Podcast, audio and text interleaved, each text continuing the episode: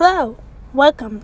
This is my podcast, Random BL Musings, where I've been talking slash screaming about recent dramas, BL shows, or BL news that I see around. Um, if you want to see my other episodes, I mainly talked about drama that happened uh, with TharnType, the beauty that was Cherry Magic, and I kind of switched things up now and I decided to kind of talk about BL shows that are really BL, but in my heart they are. And yeah, I'm gonna talk about K dramas, Chinese dramas, and stuff like that. So hopefully you stick around and you like it.